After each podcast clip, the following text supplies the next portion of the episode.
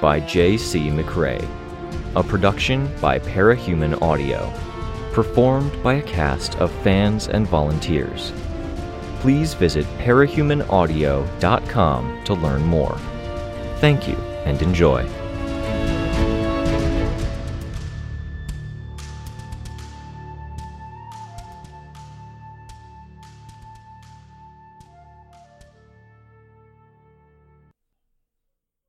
15 Dying Interlude Y. The zombies jogged and marched all around them. Teams of zombies were deploying to set up heavy laser cannons aimed at the walls of spiky black rock with amber veins running through them. Others were setting up other technology, including machinery mounted on tripods, and one team of rather fit looking zombies who were gathered around what looked like a condom dispenser only the display at the top showing fluids within, and there was a handprint shaped indent in the lower half.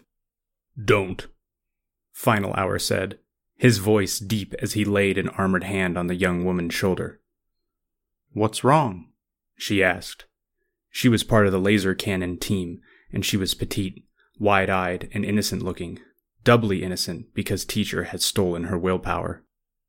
Short, and probably less than a hundred pounds, with only tattoos on her scalp that her hair had grown over to suggest that she was over 18. She was a stark contrast to Final Hour. The guy was big, had a bodybuilder physique, and his tinker tech was focused on one side of his body. Both eyes, the left half of the face, one arm, and one leg. The tech was heaviest around his left hand, which was writ large by the gauntlet that encased it. A series of clocks and dials were set into the back of the gauntlet, a little satellite dish in the palm. The second hand couldn't help feeling that having that much weight on one side of his body would fuck up his back into oblivion. Final Hour explained. You're shooting the wall. Others have tried it before you got here. He remakes it faster than we get through. It might be better if you shoot that. Final Hour used his unarmored, tech free hand to point at the other wall. White tile, running perpendicular to the wall of black stone. As you wish, cute zombie girl said. He can't see it, Final Hour explained. He can only make the walls where he can see. If we knock down the walls his wall is leaning on, it might fall.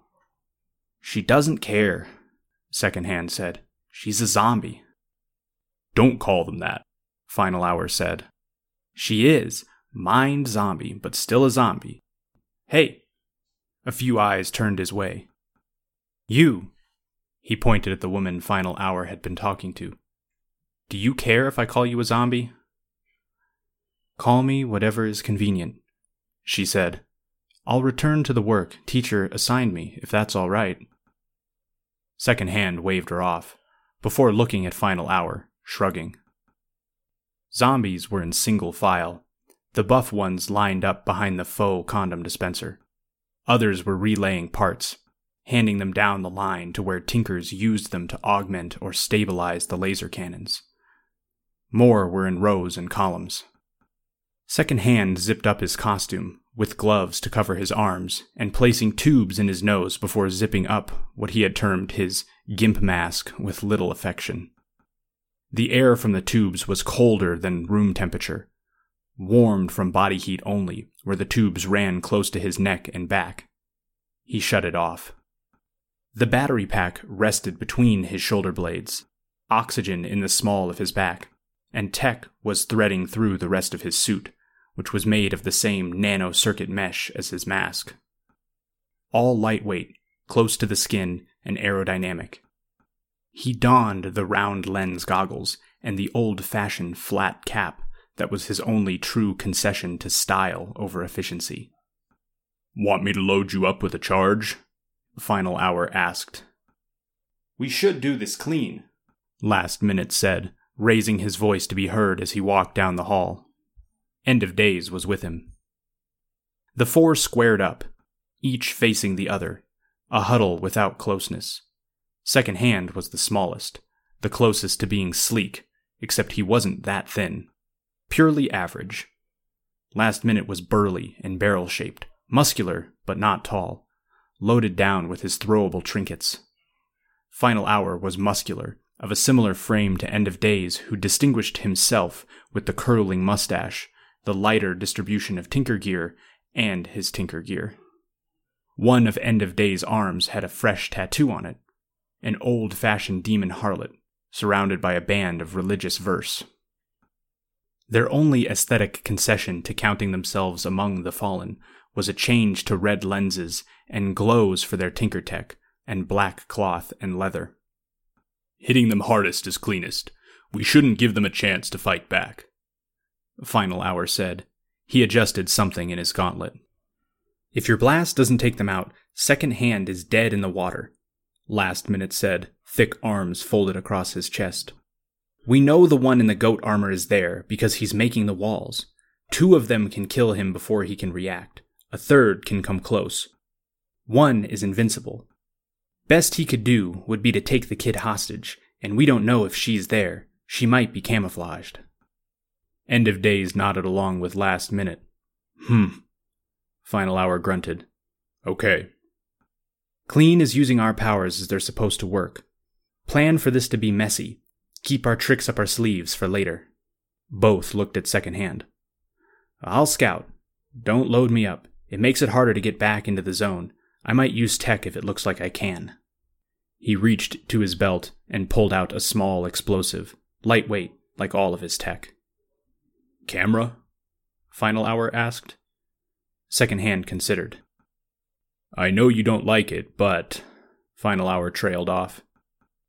If the kid is with him, a camera is a weak point, Second Hand pointed out. Unplug it and go black if you have to, but it would help the soldiers and it would help us. Second Hand grumbled for a bit, debating mostly with himself. We're ready, sirs, a man by the nearest laser cannon called out. Sirs? Well, Second Hand had been called everything under the sun recently. One more for the list. Final Hour reached out with his ordinary, gauntlet free hand. We'll tough it out through today. We get home to obscene orgies, girls with zero morals, drugs, and luxury. This is what we've been working for all this time. Now we pay our dues once in a while, keep the plate spinning. And if the plates all fall? End of Days intoned, in a mellow voice that suggested he had taken his drugs recently. We're in the best position to rule over whatever things look like after. Second Hand nodded. He'd decided he'd have fun, since he was doing the legwork here. He stood straighter, pointed, and ordered Fire! A zombie pulled on a lever. The laser cannon glowed, then fired its beam two feet thick into the wall. Tiles shattered. The softer material beneath disintegrated, and metal melted. The laser was moved gradually to tear through more wall. Second Hand flicked a switch on the battery pack, then adjusted his goggles. Numerical readings mixed in with just for fun diabolic symbols and magical diagrams overlapped what he was seeing. He checked he had the camera software loaded, then switched modes to a thermal view with patterns of air resistance marked out with lines and numbers in the air. Running too hot. We're shutting it off. That's fine. Last minute called. He turned to second hand. Isn't it? The laser shut off. Second hand used his power. The world stopped, and the air became heavy, oppressive, like being at the bottom of the swimming pool. Making sure his hat was firmly on, slipping his hands into his pockets, Second Hand walked down the hall amid the zombies. It was like walking into mud, and running was worse than walking. He walked up to the girl with the tattoos hidden in her hair and craned his head around to try to look down the front of her tunic. Too flat. He couldn't get a good angle. Bringing his head too close, he could feel the body heat rating off of her as an unpleasant thing. Even with the suit protecting him against the worst of it, it felt like a sunburn that lasted only as long as he was close. He pulled away. If I asked teacher for you, would he give you to me? He asked, his face close to hers. The words muffled as though he had his face in the corner, speaking into a wall. Would you enjoy the kind of fun we have at Timaeus Manor? Would it be better if we didn't give you your brain back? He studied every inch of her, trying to commit details to memory. Growing bored, he turned away. All right, let's do this. He walked into the pea soup, and from that pea soup, he walked into the storm that was the place the laser blast had penetrated. The wall was hot, and the floor was hotter where the melted metal had dripped down, and the heat both radiated and stirred the air.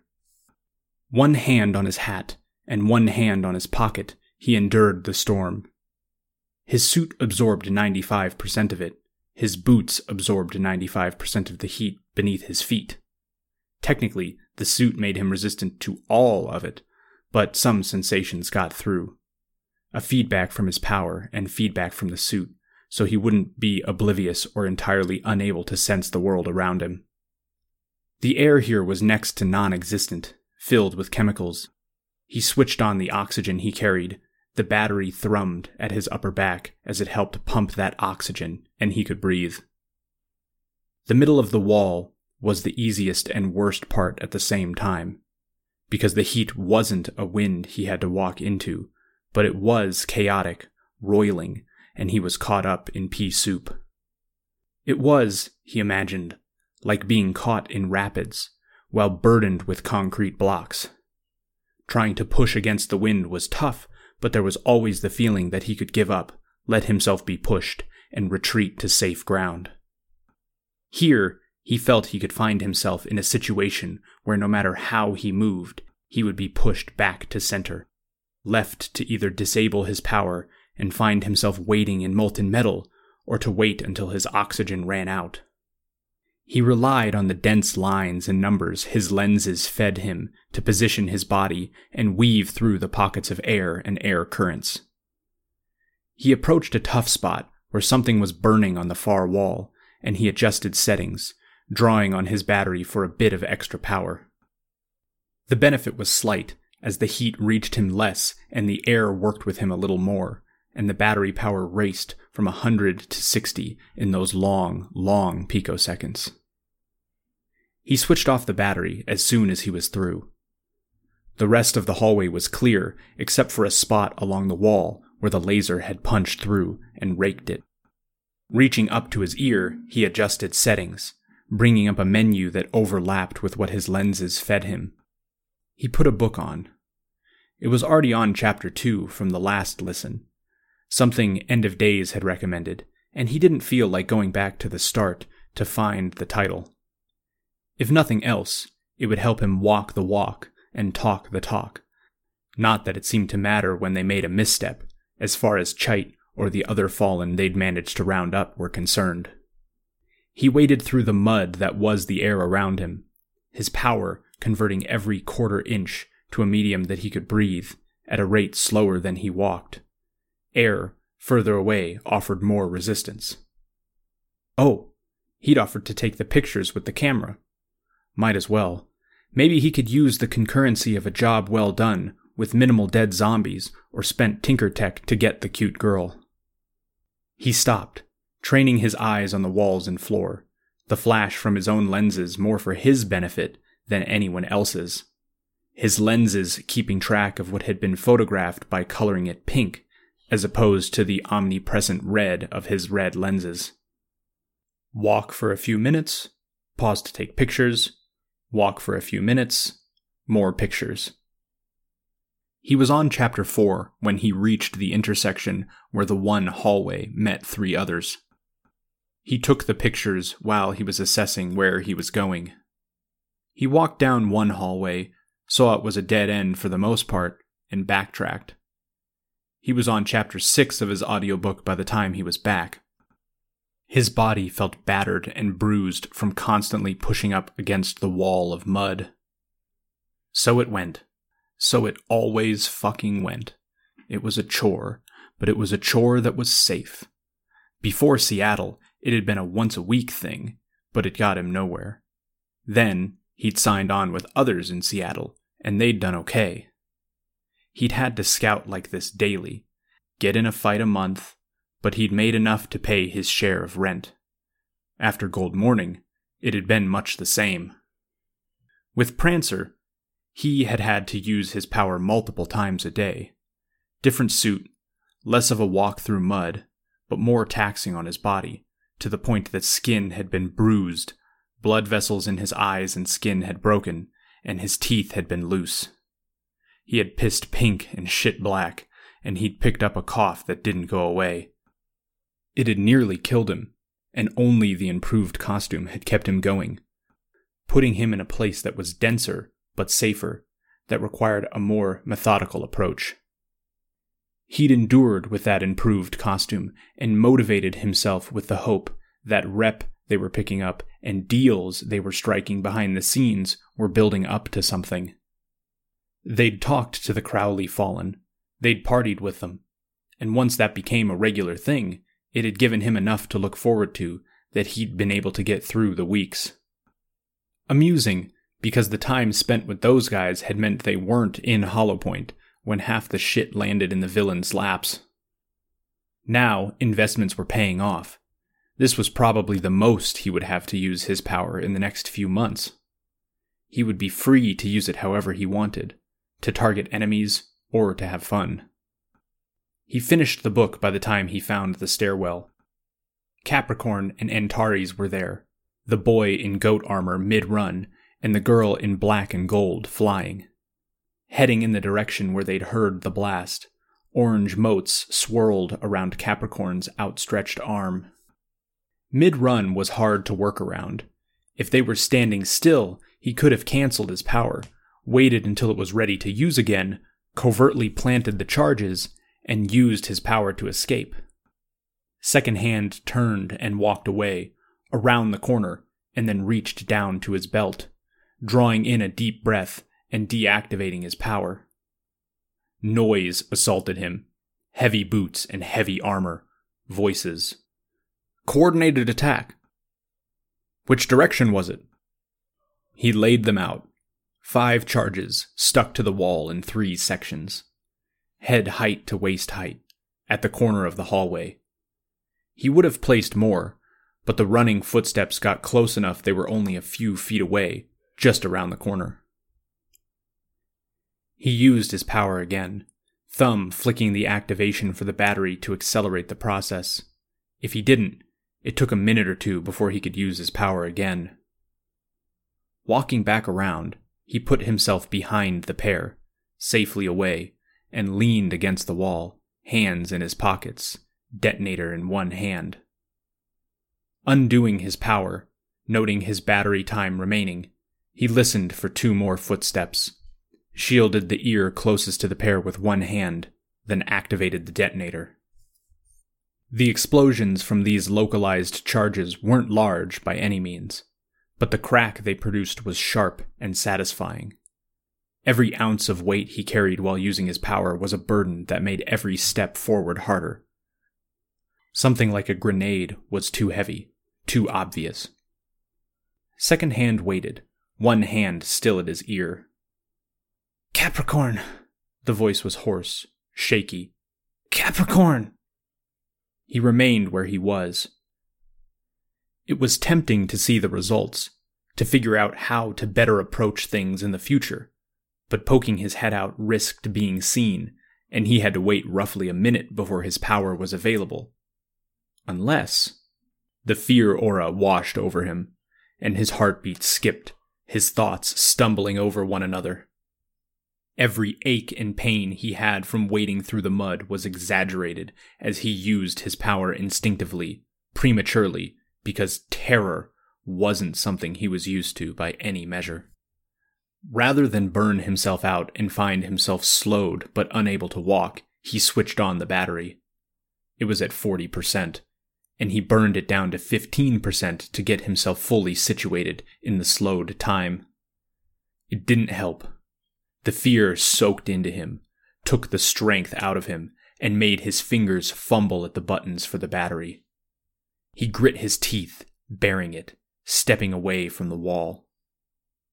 Getting through that wall the cannon had blasted through would be miserable, doubly so because he was having to endure this. but he was confident enough. Maybe this emotion fuckery fucking shit would motivate him to push through. Fuck, this sucked. He started the trudge back, out of cover, into the hallway, and toward the intersection. Antares and Capricorn had been on the right side of the hallway when the detonations had gone off, and they were on the left side now. Antares was on the ground, Capricorn on top of her. The right side of his helmet, his right arm, shoulder, and side were mangled enough that the blood slick metal and flesh weren't distinguishable from one another. Roughly two liters of blood were already scattered around and immediately beneath Capricorn. Not the goat Capricorn, interestingly enough. The fish. They must have changed or been changing. The fear made his tired legs tremble and made his hands shake enough he didn't trust them with his tech to turn on the next audiobook or adjust visual settings. In the midst of a silence where he heard only his own grunts, breathing, and muttered, gasping swears, he placed one foot in front of the other for what might have been 30 or 45 minutes of time to anyone else. All through a mind numbing panic that radiated from one of the two heroes like light radiating from the sun. Bitter, angry, his thoughts spiraling out as he endured it all.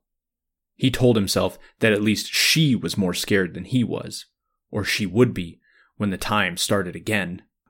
If she or her friend weren't done for already, they would be when his team got to them. And the only thing better than a scared pretty girl with tears running down her face was a scared pretty girl with tears on her face that had pissed him the fuck off, completely at his mercy. He trudged on. Fuck, he thought. The fallen were rubbing off on him. Not that he had been an angel before, but he could only spend so much time with people who let him do anything he wanted, however he wanted, without getting a little fucked up. Fuck. He endured the pressure of fear on top of the pressure of air. A weight of emotion grinding him down and throwing him off balance. A wall of air in front of him. Fuck, he thought with his next step. Fuck. The word punctuated each step.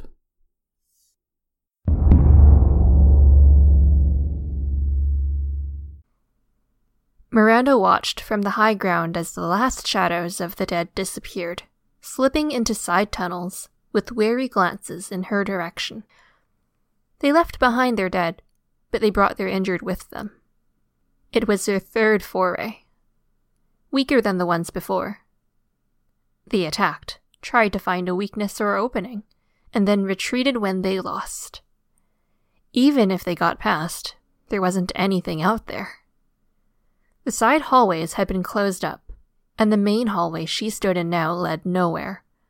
Only a platform that stuck out of the side of the building and led to nothing.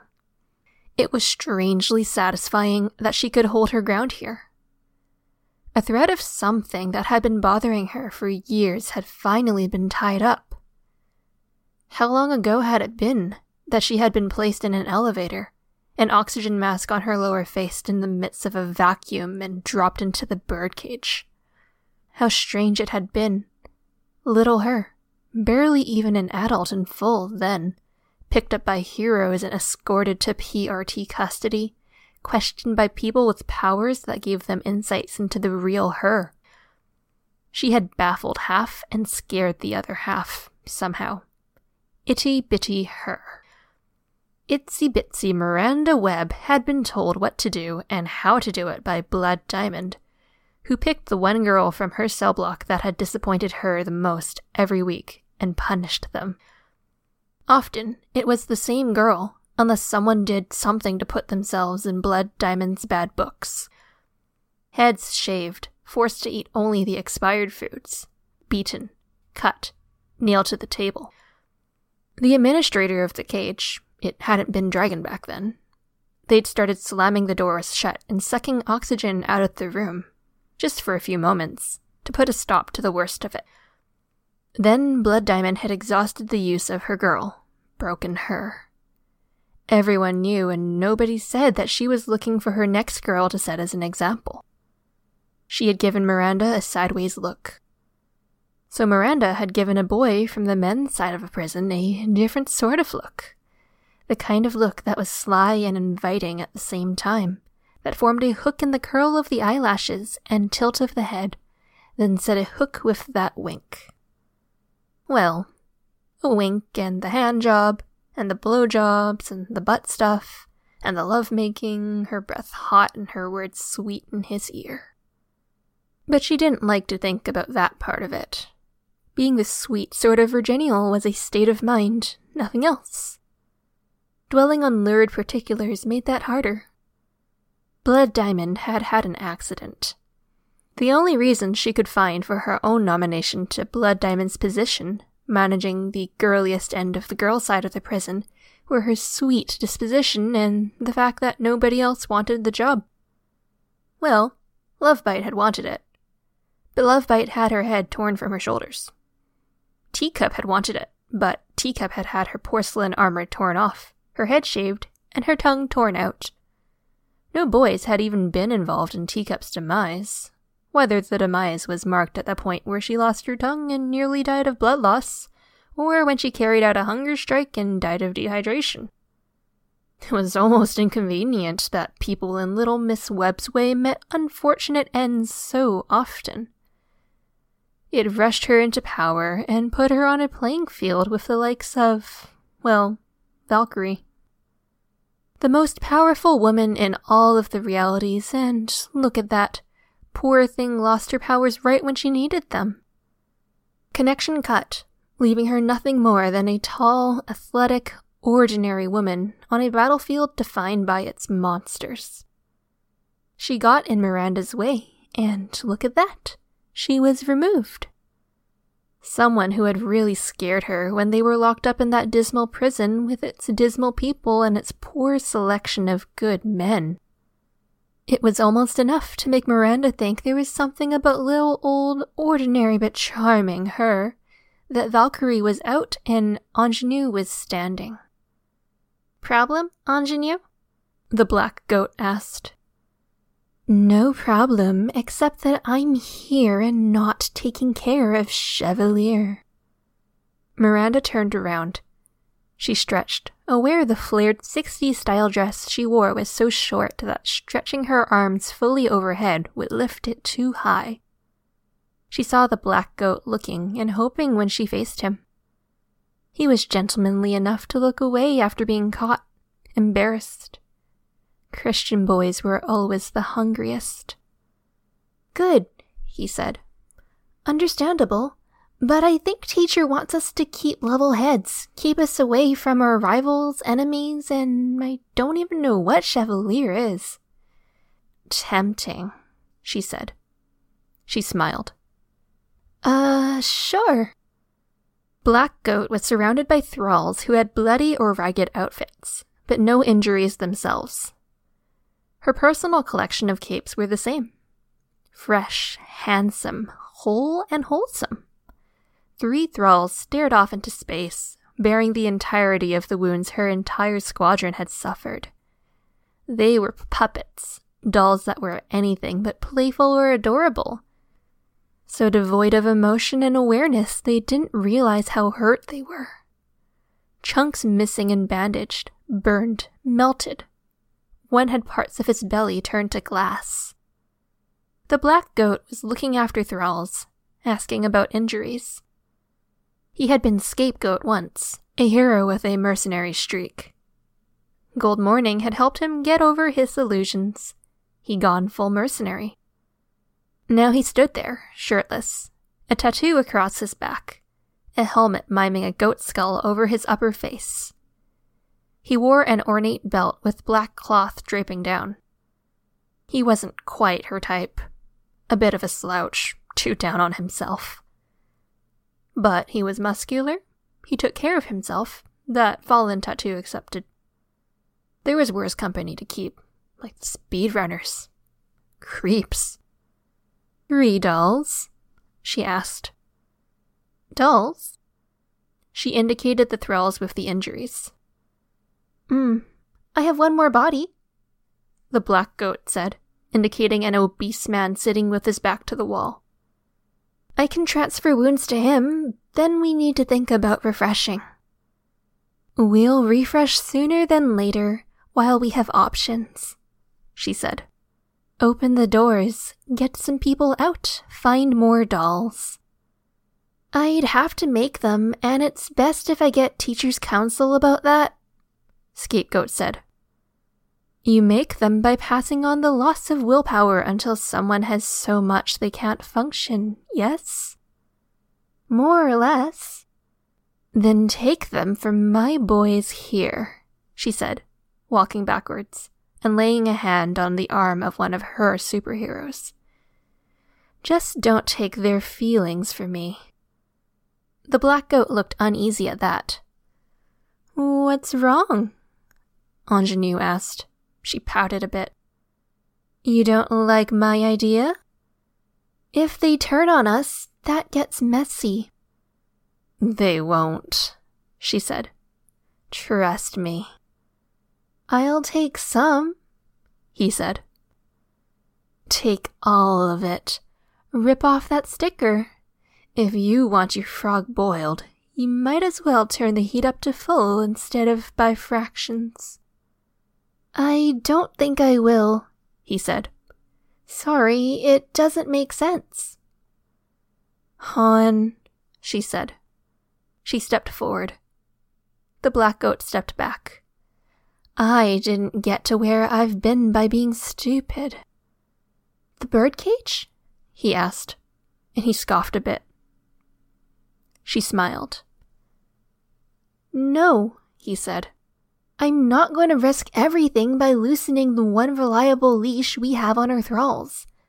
I think that's why teachers sent me with you, to keep things sensible. She pouted, giving him her best puppy dog eyes. No, he said. Okay. I won't threaten you, but I'll warn you that people who cross me tend to meet unfortunate ends. She maintained the puppy dog eyes. No. Okay, she said. I won't argue. I'm going to keep watch. I'm betting the sneaky regenerator who attacked the time before last is going to make another attempt after they're done talking about plants. The black goat nodded before turning his attention to the dolls that were holding all of the injuries. She made her way to the ledge that looked down on the hallway below, a ladder by her feet leading the way down to the area that was littered with containers of fluid. As she passed her heroes, she touched one arm her fingers running along body hair. She smiled up at the owner of that arm. Captain Claw, pirate hero. She let her shoulder brush the arm of the next. Leaster, handsome young man bearing a trident. She reached out to touch the shoulder of a third. Usher. She'd had to insist on a costume redesign. At the same time, her boys were having their costumes remade in white for clarity and camouflage. And the fourth? Well, she was already at the ledge by the ladder by the time she thought to give him a warming touch or a look. She did have to keep her watch. He was so restless standing there. He took a half step forward, and by the shadows cast on the floor around her, she could see her other three boys had turned their heads to look. She kept her gaze straight. It took him 30 seconds before he turned, starting to walk away. Han? she asked. She turned her head. Her fourth hero was tall, muscular, with hair cropped close to the head and a broad chin. Veins stood out in his arms and neck, and a number of little features stood out as alien, like his eyes that were black from corner to corner. And there were more than two of those eyes.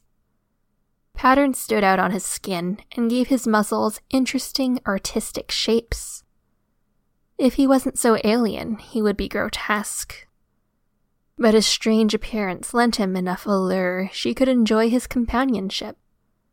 That, and teacher had insisted she keep more muscle with her. He'd stopped, and now he waited. I won't tell you what to do or what not to do because you're loyal to teacher and you're loyal to me. And I trust that. But do be careful because he can pass on injuries to you. He shrugged, so very blase. You saying something? The black goat called out. Talking to my boy, she said. Okay, I thought it might be another attack. Nothing so soon, she said. Take care of your dolls. Thralls or bodies, not dolls. It's all dolls and boys, goat, she said. Then she winked at her fourth. In a quieter voice, she said, My boy, you go do what you think you have to do, spawner.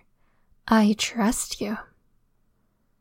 She resumed her watch, staring down at the hallway below. Behind her, the black goat screamed.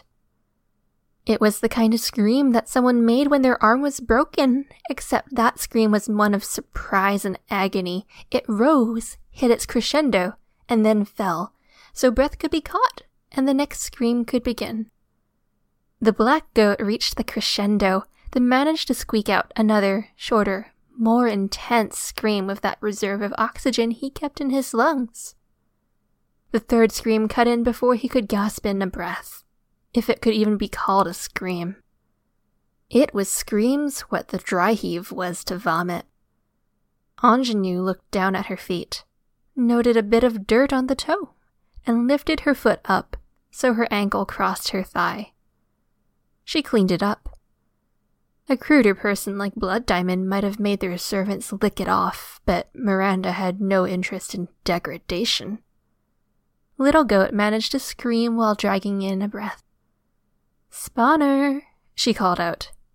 You have better eyes than I do, and you have more eyes than I do. Could you come here? The gigantic man did as asked. That dark corner over there. Do you see anyone? He shook his head. Okay. Would you keep watch just to be safe? He nodded. She reached up to rub his upper arm as she turned and walked away. She approached the goat, who was reduced to crawling, burbling his screams more than anything. Her approach took her in the opposite direction that the procession line of lemon sized bugs traveled bugs with snips of skin, chunks of meat. She walked so her left foot was to her right foot and her right foot was to her left weaving her way along the line where the bloody goat crawled. She had to abandon her skipping game because a group of very enterprising bugs were dragging a length of intestine out. Looking back, she could see the bugs climbing up Spawner's legs and finding holes to nestle into. Holes in the thigh, in the very nice but alien buttocks, insides, back. They brought the food in with them, to deposit it inside and feed their mother father. The pieces helped accelerate the man's regeneration, replacing missing skin and muscle. The bloody goat crawled toward his one doll that had no injuries yet. She stepped on his hand, boot heel on skinless fingers. Oh, sorry about that, she said. She didn't take her foot off of his hand. How rude of me. I wanted to say, I really hope we didn't get off on the wrong foot. She checked. One of his feet was still intact. The other was in the process of being dismantled, razor mandibles and multiple bugs working to pull apart the segments. Really, it was marvelous that he was still somehow aware and conscious. A testament to character.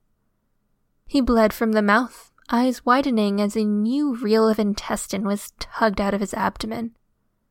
But he managed something resembling a nod. Let's get you some help, she said.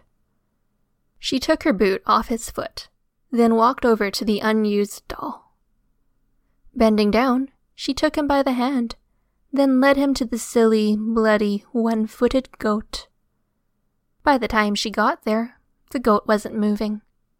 She nudged his head with her foot and saw him rouse. Then she saw the flickering begin. The transfer of wounds started, one by one. She ran fingers through his hair and gave him a bit of a boost to help him along. That done, she left them to it, returning to Spawner's side. Hands clasped in front of her, she focused her attention on Spawner. Touch was best, but teacher had given her focus, no drawback, and she was learning to use it. To alter powers and their courses without the need for touch. Spawner's bugs went still, momentarily, and his regeneration accelerated to the point he healed fully in two seconds. Another turn of certain keys, and the bugs resumed their process of feeding him what they'd collected, finding their nooks and their holes in the honeycomb portions of their father mother. With her power and with all of the focus in that power that teacher had gifted her, she controlled the path of it. She chose the designs that would have been nearly random before, put her hands on controls, and painted him with her own brushes to make him the beautiful sort of alien. Holy shit, fuck! She heard. Is there a problem? she asked, turning. Spawner turned with her, as did her other boys. Scapegoat grabbed his helmet and pulled it back on. He was silent for long seconds. He was intact now. His doll wasn't. No problem. You used up your last doll. We should open the doors, have the injured carried out, and see about getting you some more. In the meantime, you should give some volition to my boys and dull the senses of one of your other dolls, so we can use them in a pinch. The goat boy stared down at the ground, shaking. The helmet hid his face from her. Yes? she asked. Y- yes. Good. What a gentleman doing as the lady asks. Open the doors, he said, giving instructions to the thralls. And keep them open. Standing with the light behind her, illumination from the daylight that touched the platform outside the hallway, was one of the breakthrough members. Dusty, scraped here and there, with a bandage at her side. Swansong, wasn't it? All poise, back straight, hair short, a cute white dress, a band of black across the eyes that smoked from the edges. It made Ingenue think of the girl who had first stepped from that elevator and into the birdcage. She saw the slight movement of the hand, perpetual. A nervous twitch that never stopped, thumb moving in a circular motion. The tongue that licked lips and didn't find or give moisture. Dry mouth. That reminded Ingenue of her 18 year old self even more. They'd put her on drugs from the moment they brought her in, and when the balance was off, well, not those specific side effects. Swansong's drugs weren't her own, but enough girls in her cell block had been instructed to take their own medications and she'd found it easiest if she kept track of who needed to take what and ensure they took it. Not that she would threaten them or anything. Poor girl, she said. You look so tired. Could we call a truce? Truce? That implies a kind of equality is possible, and you are too far beneath me for anything of the sort. I like you, Ingenue said. Come on, take five minutes to catch your breath and talk to me. I'll be the reckless, horrible lieutenant who divulges far too much of her stuffy boss's plan as an enticement. Don't you want to know what he's doing? Why? Swansong didn't move. Should I? The black goat started. Ingenue gave him a hard look. Shutting up, you lose nothing, and if you wait, there's a chance Valkyrie's forces mount an attack. It would put us at a disadvantage having to deal with you and them at the same time. Swansong remained where she was. Her hand didn't stop moving, perpetually, unconsciously. It made Ingenue think of Black Kaze and her constant, unconscious reach for her katana. Did you take your meds twice in hopes of finding more balance? It doesn't work that way. Or did you take medication for that injury at your side and unwittingly boost the other? Poor girl. Water? Ingenue asked. She motioned to Leicester. He reached for his pack and grabbed a water bottle, throwing it to her. She caught it with one hand. Interested? I'm not stupid, Swansong said. No. What does it take? Ingenue asked. You bend the knee. Admit you're lower than shit, swearing yourself to someone like teacher and threatening the world like this. I always did like your type of hero. I prefer the theatrical, majestic guy sort, but a taste for the theatrical is so important. A bit of healthy arrogance. We lost that somewhere along the way. You're not kneeling. You're not only lower than shit, you're stupid too. Ingenue turned to Leicester. I forbid you from lying. Tell her about Valkyrie's forces and their attacks. They've been attacking regularly, Leicester said. We're due for another attack soon. Is it to her advantage or mine if we make idle chatter? Hers, not ours. See? Ingenue asked. It's an obvious trap. I'm bored, Ingenue said. And I've got brainless company, and the rest of my company has no personality because teacher worked on them. Look, Spawner, I'm going to want you to throw yourself from this ledge to the hallway below us. Make it a hard enough landing that it takes you a while to heal.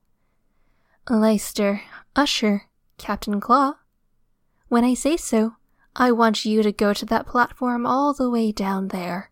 Hang off the edge. Threats? Hostages? Swansong asked. They won't be in earshot. I'm getting them out of the way so we can talk. Idle the time until teacher loses. Swansong shook her head. Now I know you're baiting me. I don't have a very high estimation of the man, but he's convenient, and Contessa is loose. This doesn't end well for him. Again, let's talk. You and little old me. The use of the word old is the only thing you just said that I believe, Swansong said. Ingenue smiled. Jump, Spawner. Go, Leicester, Usher, Captain. Spawner jumped. He crunched as he hit the ground below. The three thralls jogged in Swansong's general direction. She stepped clear out of their way and let them pass by, wary. The hand didn't stop moving. Small movements of eyelids betrayed that Swansong's eyes were moving constantly, too. It had to be obnoxious. Honey, Ingenue said, you and me. I can tell you what teacher has upstairs. I won't get in your way when you want to go, or if you want to go to Valkyrie. In exchange, you give me a pass. A pass. A good word, Ingenue said, squinting her eyes a bit. She smiled again. Say I helped. I didn't realize what teacher was up to until I was in too deep. You can keep me out of trouble if you think the information I provide is useful enough. Playing both sides? Don't we all? Kind of? Ingenue asked. Start talking then, Swansong said. She approached at a careful walk. As she got closer, she brought her hands together. She seemed to concentrate for a moment, then manifested her power, a knot of darkness contained within her hands, a loose, swirling, noisy little sphere. It snarled and scraped in a way that made Ingenue think of chainsaws, knives on blackboards, and wolves, all together. And that? Ingenue asked.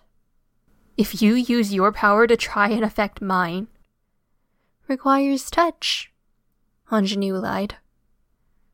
Maybe you have filaments of your own flesh extending along the floor, too thin to see. With the way your eyes are twitching, you couldn't see them if they weren't too thin. No filaments. It could be any number of things. I'd rather play it safe. Talk. About which part? The upstairs? His plan? I'm an open book. The black goat looked spooked, probably because any outcome was a bad outcome for him, the way this was going. Upstairs, Swansong said. I've only had glimpses, but he has a mechanism for. Swansong brought her hands apart. Ingenue threw herself back as the contained power lunged out. It had almost hit her. A twist of the hand directed the power, which flared out into a full, cone shaped blast with its own snarling, chainsaw on blackboard noise. Swansong kicked Ingenue in the stomach, so the backward stumble became a fall. She stepped forward, looking down, power crackling at her hands. A momentary hesitation. Just long enough for Spawner's tongue to lash up from twenty feet below, grabbing her wrist and pulling it away as she used her power again. It missed Ingenue. The tongue hauled down, bringing Swansong to her knees and nearly pulling her from the ledge. Ingenue took the opportunity to roll to one side and scramble back, eyes wide. Swansong severed the tongue and then looked at Ingenue. A blast of her power saw her lunge ten feet forward as her other hand reached out. The blast consumed Ingenue, head to toe. It cleared away, Swansong stood there, head bent, a glare in her eyes. Ingenue was untouched. She turned her head and saw Usher. Usher could grant an invulnerability to powers. The heroine threw herself from the ledge, toward the intersection and the entrance to the hallway where Valkyrie and her team was holden. Ingenue straightened. Bitter, annoyed, she reached out, using the focus that teacher had given her. She normally reserved using her power for people she liked, because she felt a connection through that link.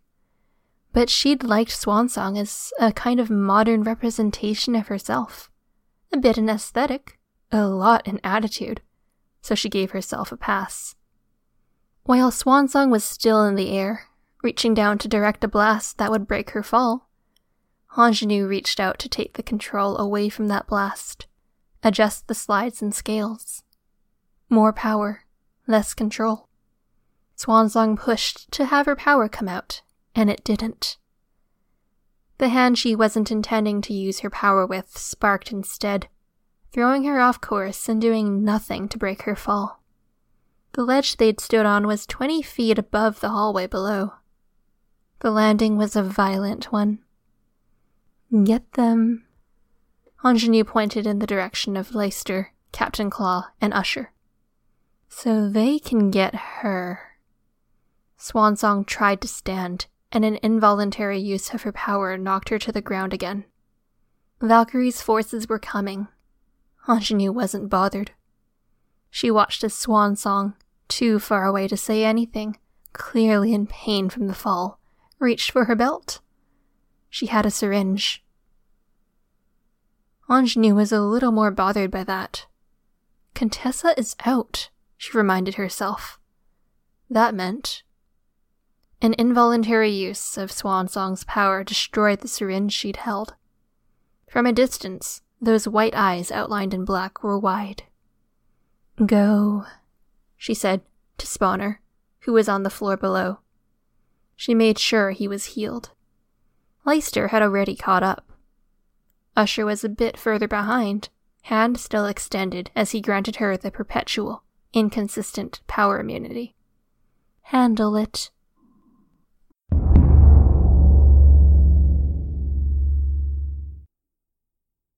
Second Hand adjusted his kit, then his goggles. Always fussy. He filled himself in on tech. Last minute remained patient. Running too hot, we're shutting it off. The thralls called out. Last minute gauged the machine, but he had no fucking clue how good or bad that was. That was for final hour to decide. For now? That's fine last minute called. The hole should be big for our own man to get enough. He turned to second hand. Isn't it? Second hand was gone. There was a distant explosion. Last minute turned to look. Yeah, second hand said. He was back. One of the Capricorns is down, Antares is a bit injured. They're ours.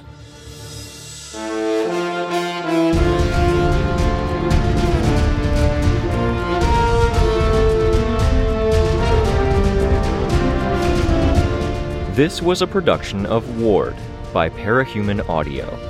Ward and the Parahuman stories are written and owned by J.C. McCrae. You can find the original text and support the author at parahumans.net. For more of the Ward audiobook, as well as other community works, please visit parahumanaudio.com.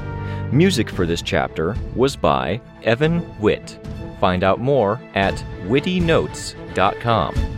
Editing by Samurai Buko. Narration for this chapter was as follows Second Hand by Samurai Buko. Ingenue by Torchid. Find more of their work at our website. Thank you for listening.